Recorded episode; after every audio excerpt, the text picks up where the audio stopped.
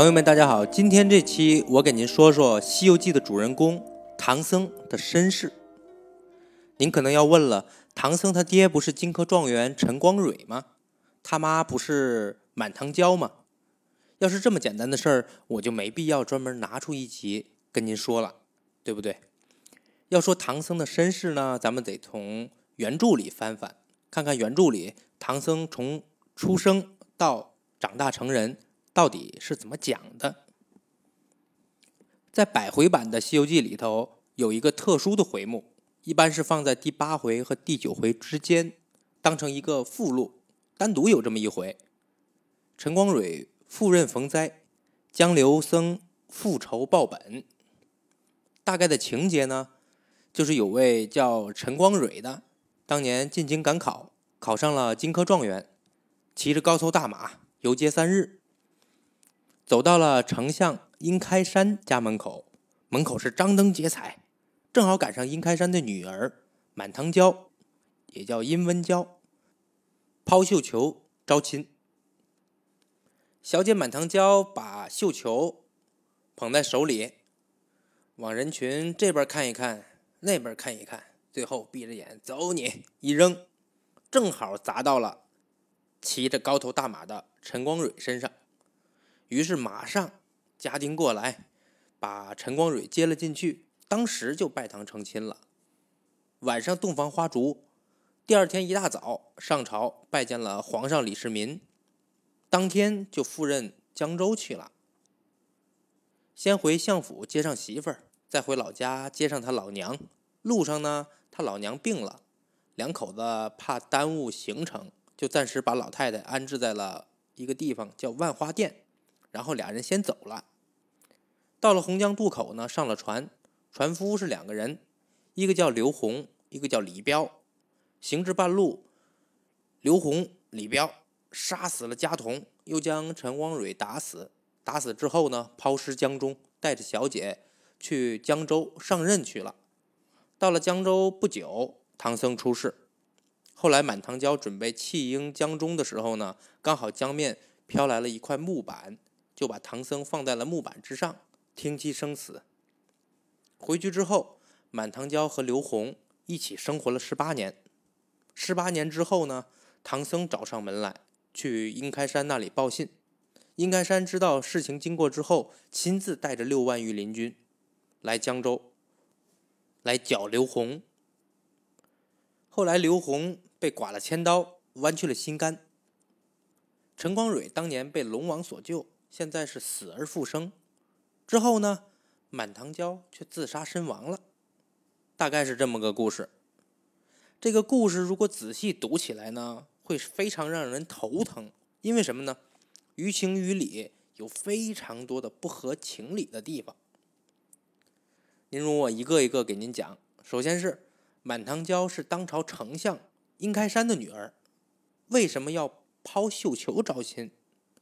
满堂娇长得那可以说是沉鱼落雁，不用说是当朝丞相的女儿，要是长这模样，就算是一个普通家庭的闺女，长得是个大美人的话，估计媒婆都可以把门槛踢破了。何况是一朝的丞相的闺女呢？这点是极其的不合理。你想啊，在高楼上张灯结彩，抛绣球招亲，下面可是什么人都有，推车的、担担的，砸着谁算谁，这是干嘛？给适龄男青年发福利吗？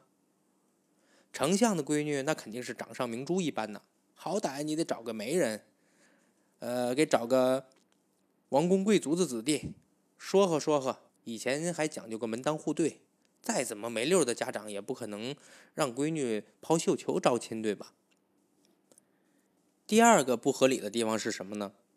绣球砸到了陈光蕊身上之后，马上过来家丁。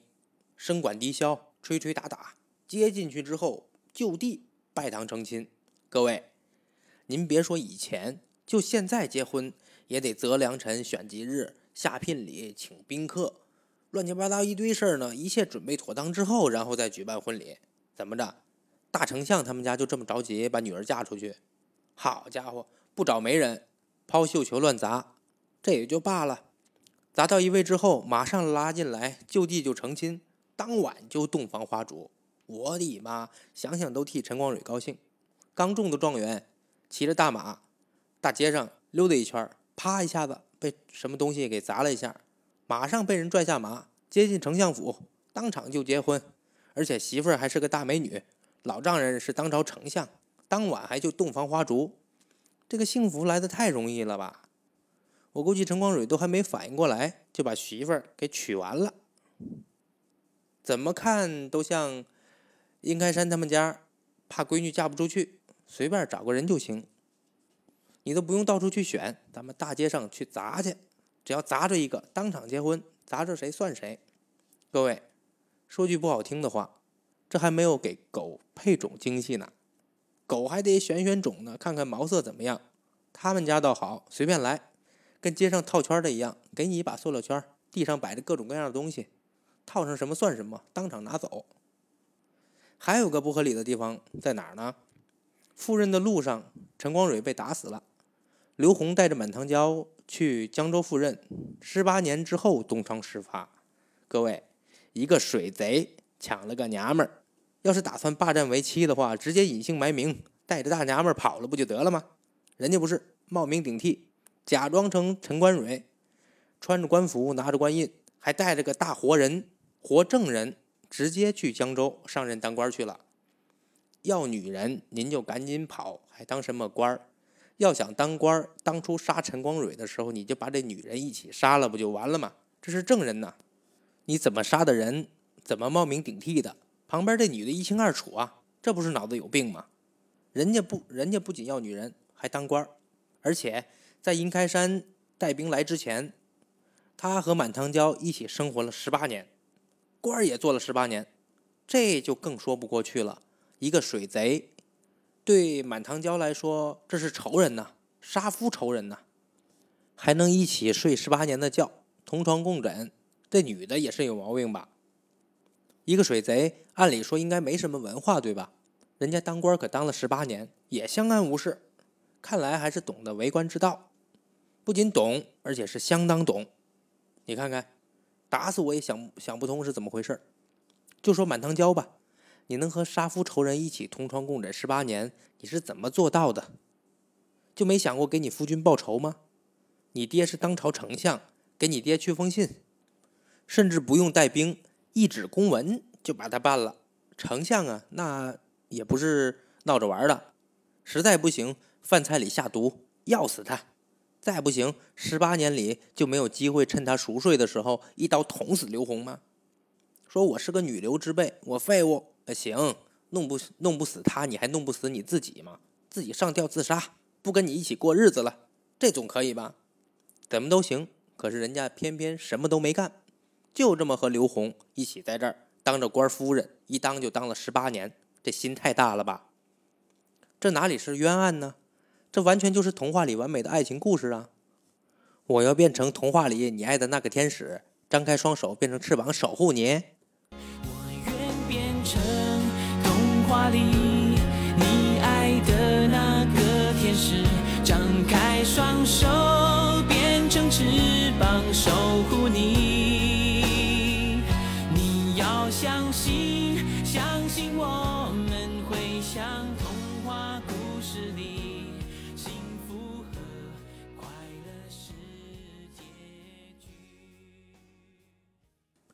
简直是没眼看了。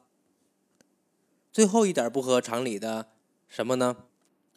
十八年后，唐僧长大了，带着书信去外公殷开山家送信，把这事情的经过一五一十说的明明白白。殷开山是当朝丞相，罚一个水贼，好家伙，居然带了六万御林军。孙悟空大闹天宫的时候，也就是十万天兵天将捉孙悟空。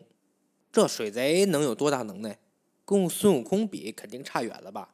居然也带了六万御林军来弄他，最后杀死了刘洪，陈光蕊死而复生。按理说，一家人该得以团聚，该高兴了，对吧？人家满堂娇自杀了。我天！最开始看的时候，把我脑子看的这叫一个乱。这些人都不正常吧？有毛病吧？还是说《西游记》的作者有毛病？后来仔细一梳理，发现哦，原来这里头有个巨大的秘密。想明白之后再回头看，一切就显得那么合情合理了。我是怎么梳理的呢？咱们先看看陈光蕊走的路线。因为刘红在船上打死陈光蕊的时候，满堂娇当时已经知道自己怀孕了。书中说，她是因为知道自己已经有了身孕，才姑且和刘红一起走的。那咱们就看一看，陈光蕊从拜堂成亲之后，走马上任，一路到江上被打死这段过程，他到底经过了哪哪些地方，花了多长时间？刚才也跟您说了，陈光蕊的路线基本上是皇宫见了皇上，然后回殷开山家岳父家嘛，接了满堂娇，再然后是去自己的老家接自己的老母亲，之后走到了万花店，母亲生病，把母亲就安置在这个万花店，带着满堂娇和家童继续往前走，走到哪儿了呢？洪江渡口，渡口上这儿。上了刘洪的船，到了三更，陈光蕊就被杀了。刘洪带着满堂娇去了江州上任。好了，路线出来了。首先是首都长安城，然后是老家，再然后是万花店，之后是洪江渡口，再然后是洪江上。船里头，陈光蕊就已经死了，被杀了，抛尸江中了。那么从长安到洪江。到底花多长时间呢？各位，半个月左右。您去看书吧，书里有大把的线索，怎么算也不会超过二十天，短的话也就一星期左右。那么说，如果说唐僧是陈光蕊的儿子，那满堂娇怀孕的时间，最多最多有可能也就是洞房花烛那天，之前都不认识嘛。最早最早的了，也就是洞房花烛那天，到陈光蕊被杀，也只有短短半个月的时间。大家都是懂常识的人，半个月的时间里不可能知道自己已经怀孕了，所以我们可以肯定，满堂娇早就怀孕了，而且早就知道了。这样一来，我们就可以推断，这孩子绝对不是陈光蕊的。而且在后来《西游记》第三十七回乌鸡国那里。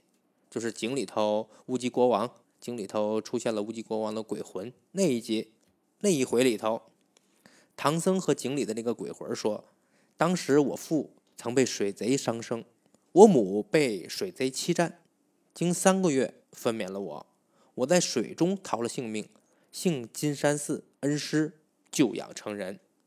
看见没？唐僧亲口说的。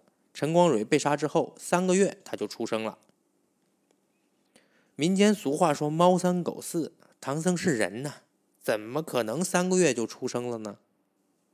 这样一来，为什么满堂娇要抛绣球招亲，就说得通了。未婚先孕呢，如果定亲的话，肯定也都是找皇亲国戚，再不行也得是王公贵族。这您倒好，堂堂的一朝丞相，嫁个女儿还买一送一，说出去不好听嘛，所以只能出此下策。眼看闺女肚子一天比一天大，那赶紧吧，抛绣球招亲，走个形式，赶紧把婚事办了就得了。所以说，砸到陈光蕊时，马上就有人把陈光蕊拽进去，当时就成亲，好嘛，终于找到接盘的了。那孩子的亲爹到底是谁呢？您根据我刚才说的，继续再往下想，我估计有人已经能猜出个一二三了。刘洪和满堂娇一起生活十八年，相安无事。刘洪还特别照顾满堂娇。当时满堂娇想要一百双僧鞋去寺庙里布施的时候，刘红满口答应，安排的妥妥当当。说明刘红对殷小姐不敢说是百依百顺，但至少是非常不错的。十八年间，作为一朝丞相的女儿，就不回娘家看看吗？或者说？呃，老两口子十八年的时间就不过就不过来看看女儿吗？没有书信来往吗？肯定不会啊！如果没有书信，作为丞相肯定不放心自己的女儿，这是人之常情。既然有书信，那为什么不告他爹实情呢？告发刘洪，只有一点可以说得过去，那就是殷小姐说谎了。肯定写的是什么？哎，我们俩挺好的，夫妻恩爱。他劳动，我生产；又织布、纺棉花，我们学文化。他帮着我，我帮着他呀，跟刘巧似的，肯定是这样啊！不然怎么说也说不过去。嫁出去这十八年，跟父母完全没联系。真没联系的话，老丞相早带着兵过来了。怎么了？闺女嫁过去就没音信了？而且刚才也说了，十八年的时间里，要是打算杀死刘红，都不需要写信告诉他爹，自己在十八年的时间里能一丁点机会都没有吗？那为什么小姐要说谎呢？答案只有一个，那就是刘红才是殷小姐真正的情郎，他俩才是一对被棒打的苦命鸳鸯。这位刘宏啊，极有极大的可能是唐僧的亲爹。为什么说是极大的可能呢？因为还有一些地方。也说不通，我们暂时先这么假设。后来为什么殷小姐又要把唐僧抛江呢？因为出现了一个人，谁呢？南极星君。当时南极星君和满堂娇说了什么呢？说满堂娇，听吾叮嘱，吾乃南极星君，奉观音菩萨法旨，特送此子于你。汝夫也得龙王相救，日后夫妻相会，子母团圆，雪冤报仇有日也。谨记无言，快行快行。说这么一段话，听见没？这孩子是观音，呃，是奉观音法旨送来的，又是这个观音菩萨，真是哪都有他，没他坏不事。而且还说了，你的夫君陈光蕊已经被龙王救了，将来这孩子会给你们报仇。让你们夫妻相会，母子团圆。各位，他真正的夫君是刘洪啊！抛绣球砸中的那位是个冤大头，是个接盘侠啊！感情没死啊！这这孩子以后还得报仇，那不就是杀了我的郎君刘洪吗？让我跟这个冤大头一起过日子吗？这还怎么得了？得嘞，我把你抛江中淹死吧！毕竟是亲骨肉，亲妈。亲妈生的，他也舍不得。在江边正准备扔的时候呢，正犹豫呢，正好飘来一块木板，行，就把这孩子放木板上，顺流而下吧，任由其生死得了。后来这孩子被金山寺的和尚给救了，取名江流儿，就是以后的唐僧。长大成人之后呢，找到母亲，母亲一看完蛋，该来的总是会来。最后，小唐僧给外公送信，他外公殷开山带着六万御林军来抓刘洪，剐了千刀，剜去心肝，死了。陈光蕊因为当年被龙王给救了，尸体一直在水晶宫里被保护着。时机一到，把陈光蕊的尸体送上水面，然后陈光蕊死而复生。按理说，这个时候大仇得报，仇人也杀了，一家子也团圆了。该高兴啊！出人意料的是，人家殷小姐自尽了。为什么自尽呢？刚才说了，人家跟刘洪才是两口子呢。刘洪被杀，自己很多事也百口难辩了，干脆一了百了，咱们来个水萝卜就酒，嘎嘣脆死了得了。这样一来，绝大部分内容的逻辑就能说得通了。不过呢，还有还有一种可能，就是唐僧根本没爹，他就是观音菩萨搞的鬼。观音菩萨安排的棋子，让满堂娇怀孕。这技术别说不可能。女儿国的时候，唐僧、猪八戒他们喝了点那个河里的水，还能怀孕呢，而且还是男的。这点事对菩萨来说，让人怀孕根本就不难。技术上对菩萨来说不是难事儿。其实呢，历史上的殷开山确有其人，唐朝的开国功臣，燕灵阁二十四功臣之一，二十四功臣之一。但是呢，他根本就没有儿子，也没有女儿，有个侄子叫殷元，一元钱两元钱的元，是他弟弟殷勤周的儿子。这个满堂娇是吴承恩老先生杜撰出来的这么一个人物，那当然他肯定也不是历史上那位玄奘法师的母亲了，甚至说《西游记》呢都不一定是吴承恩老先生写的，吃惊吧？哎，找机会，我肯定在节目里单独拿出一集跟您说说这事儿。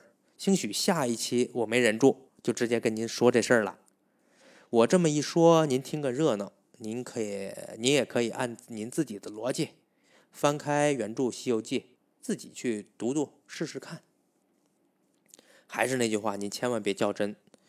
说你说的太扯了，我跟您说，当年苏文茂老先生那个批三国，那都扯成什么样了？那不还是文哏的经典吗？大家佩服的是，一定要精通三国，才能扯得如此清奇，如此刁钻。得嘞，时间也不短了，今天就跟您扯到这儿。最后向老先生们致敬。